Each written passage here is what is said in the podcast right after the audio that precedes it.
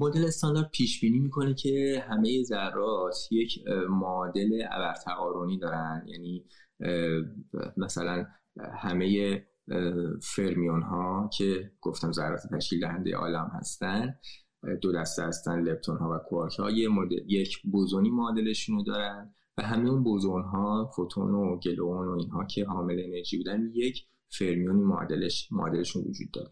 بهش میگن supersymmetry. پس اینم داخل اون میگنجه. چیزی که ما می‌دونیم اینه که هیچ کدوم اینا نیست. خب؟ یعنی این supersymmetry نیست. حالا قضیه multiverse چیز دیگه ای هست که دیگه خود بعدتر باز بریم سراغش صحبت بکنیم راجبش. ولی چیزی که ما می‌دونیم اینه که اولا یه نکته من بگم. ما من خیلی دارم میگم که ما اینو می‌دونیم. ولی واقعیتش اینه که ما با دقت یک به چهل هزار اینو می‌دونیم.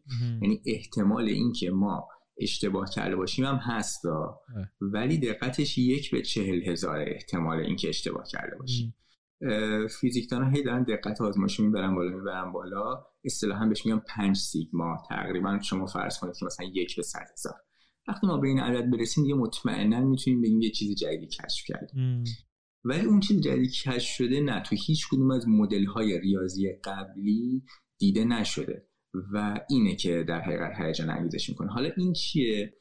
ببین من برای مقایسه می‌تونم اواخر قرن 19 هم مثال بزنم.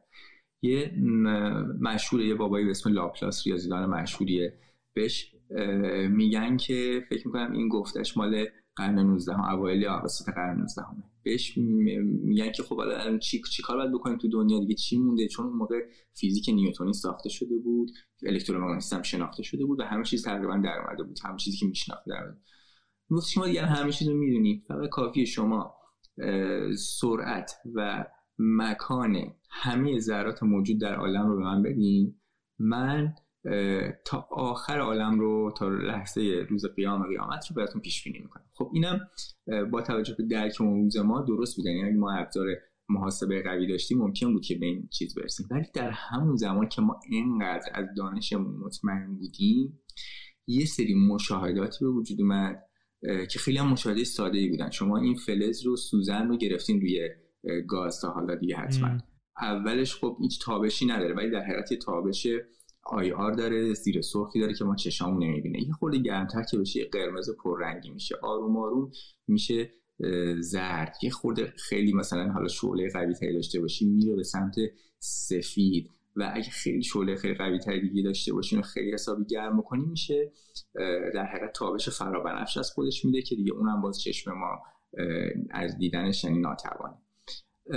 اینکه چرا این اتفاق میافته؟ چرا ما وقتی یک فلز رو گرم می‌کنیم اول قرمز پررنگه بعد میره سمت سفید. این چیزی بود که خیلی چیز ساده هم هستا ولی برخلاف نظر لاپلاس شما هیچ وقت نمی‌تونستی تو اصول فیزیک کلاسیک اینو توجیهش بکنی. به این انقدر آدم ها تو قرن 19 تلاش کردن اینو بفهمن و شکست خوردن که اسمش رو گذاشتن فاجعه فرابنفش ultraviolet catastrophe. و کوانتوم مکانیک تقریبا پنجاه سال بعد اومد و اینو توضیح داد. یعنی اول خب در حقیقت ماکس پلانک توضیحی برای این پیدا کرد و بعد کوانتوم مکانیک توضیح دقیق تری از این داد. ما الان تو همچون وضعیتی هستیم. یعنی فکر می‌کنم که خیلی چیزا رو می‌شناسیم و الان داریم همچون شواهدی می‌بینیم که از این چیزایی که به نظر خیلی بدیهی هست و خیلی تسلط داریم توش یه انومالی هایی می‌بینیم که ممکنه اصلا بنیان های تفکر ما رو به هم بزنه. نمیشه پیش بینی کرد که داستان دقیقا به کدوم سمت میره. ولی هرچی که هست به هر حال ما توی مثلا ده 20 سال آینده دستگاه همون قوی تر میشه روش های کامپیوتر همون قوی تر میشه روش محاسباتی بهتری پیدا می‌کنیم و باز هم از این انومالی ها در جاهای مختلف مدل استاندارد می‌بینیم این نکته من بگم که نظریه بعدی که خواهد اومد نظریه فعلی رو نقض نمی‌کنه چون ما همین الان داریم از کوانتوم می‌کنیم در همه زندگی استفاده می‌کنیم. همین ارتباط من شما مدیون بارها به کار رفتن معادله شرودنگر در درون اون سی پیو کامپیوتر ماست یعنی همه چیزا رو بر اساس اصول کوانتوم مکانیک عمل می‌کنیم موفقیت و دستاورد کوانتوم مکانیکه.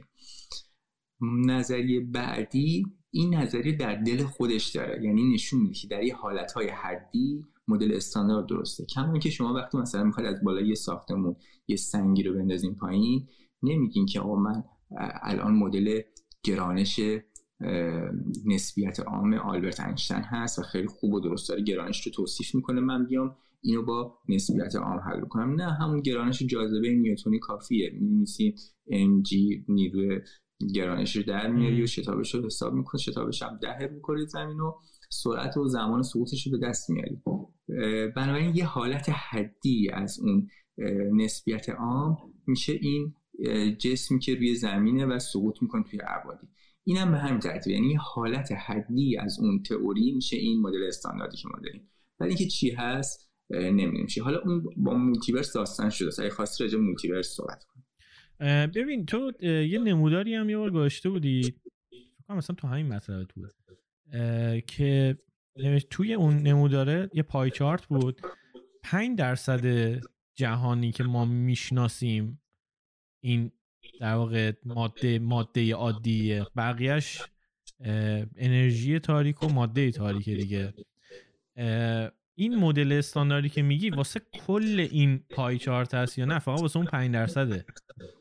به مدل استاندارد فقط برای اون 5 درصده یعنی اون 5 درصد رو توصیف می‌کنه.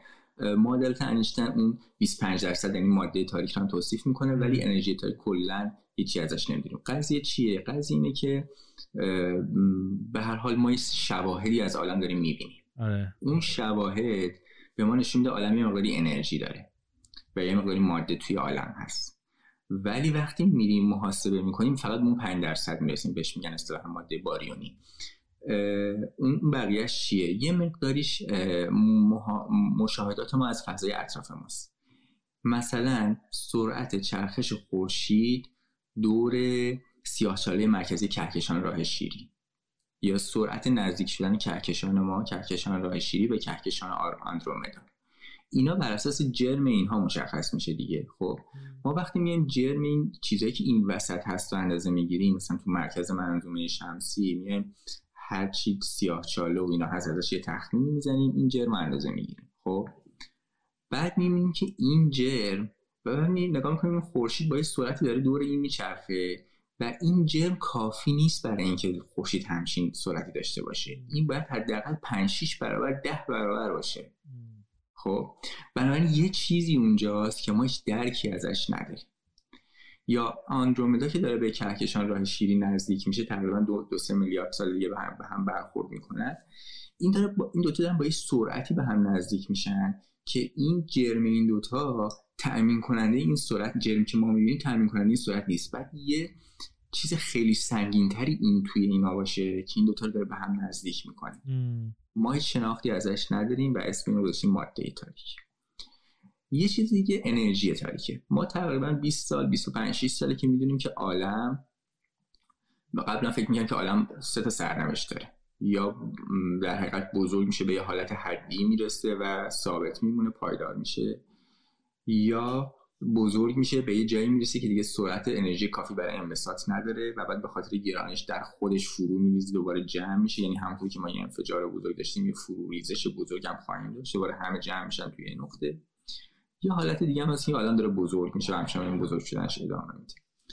ما الان می‌دونیم که عالم داره بزرگ میشه و به این بزرگ شدنش داره ادامه میده و شتاب این بزرگ شدن هم فضاینده هست. یعنی هرچی از زمان انفجار بزرگ داریم دورتر میشیم این شتاب داره بیشتر و بیشتر میشه. تقریبا هلوش 100 کیلومتر در ثانیه هر مگاپارسک مگاپارسک واحد طول هست هلوش 3 میلیون سال نوری.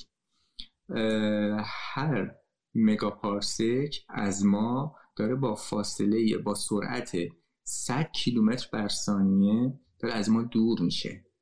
و عالم داره منبسط میشه و این منبسط شدن تند شونده هست. و این باید یه چیزی به هر حال عامل این انبساط باشه دیگه. اونو نمی‌دونیم. اسم این هست انرژی تاریک. حالا وقتی اینا رو با هم جمع میبندیم مقدار انرژی که عالم رو داره بزرگ می‌کنه هولوش 75 درصد انرژی کل عالمه.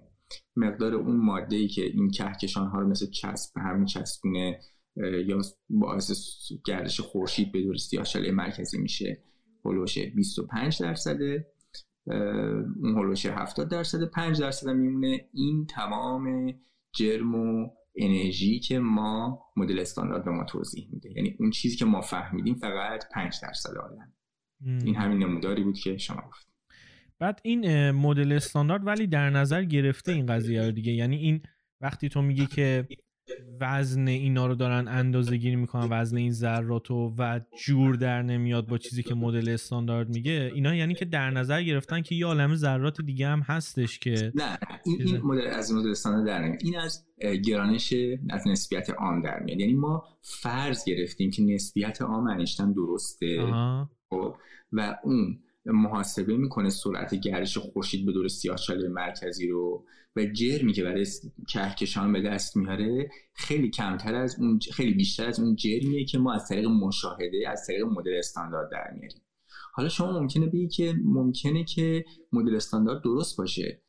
نسبیت عامه که غلطه یا نسبیت عام رو ما در ابعاد کوچیک مثلا در اطراف گردش زمین به دور خورشید یا مثلا همین چه می‌دونم این فضاپیمایی که میفرستیم سمت مریخ یا میفرستیم سمت چه می‌دونم زحل و اورانوس و اینا اندازه گرفتیم و تست کردیم. این درسته حرف درسته ولی همه تلاش های ما برای اینکه بیایم ببینیم که اون برای قضیه شاید مشکل داشته باشه شکست خورده. و از قضا این طرف یعنی مدل استاندارد توش یه سری آقای دکتر گلشنی زمانی به ما میگفتش که ما, ما میایم این بینهایت ها رو برای تمسخر مثلا کاری که فایمن کرده بود میگفتش که این یه, یه, تکنیک دارن به اسم renormalization میگفتش که میان این بینهایت ها رو می‌کنن زیر قالی با خاکنداز جمع می‌کنن می‌کنن زیر قالی که دیده نشه. مدل استاندارد یه جاهایشو اصطلاحا بیادبی میان با توف چسبوندن. خب در حالی که نسبیت عام که آلبرت انیشتین ابداع کرد. و جالبه که اون ابداع یه نفره. حالا درست ریاضیدان های قبل از اون کار کردن اینا. ولی این ابداع همه فیزیکدان های تقریبا قرنه. ولی این مدل استاندارد ما فکر کنیم ایراد از اینه. ایراد از اون نیست و اون داره درست کار می‌کنه.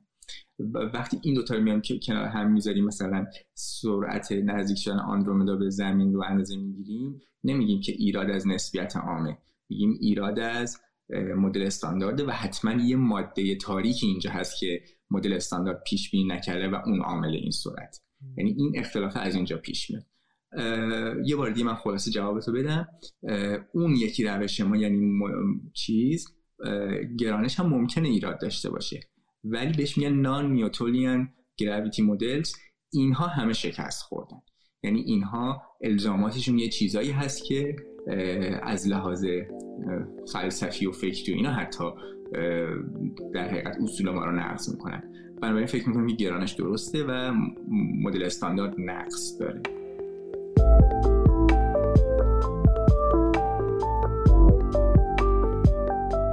سلام من تاها هم این تک صدایی که شما شنیدین یه بخش کوتاه از یه گفتگوی خیلی خیلی طولانی تره که توی کانال اصلی رادیونیست می‌تونین بشنوین. لینک اپیزودهای اصلی رادیونیست توی اپلیکیشن های مختلف توی توضیحات اومده. اگر هم دوست دارین که از رادیونیست حمایت کنین لینک حمایت توی شو نوتس یا توضیحات پادکست هست. همینطور روی وبسایتمون رادیونیست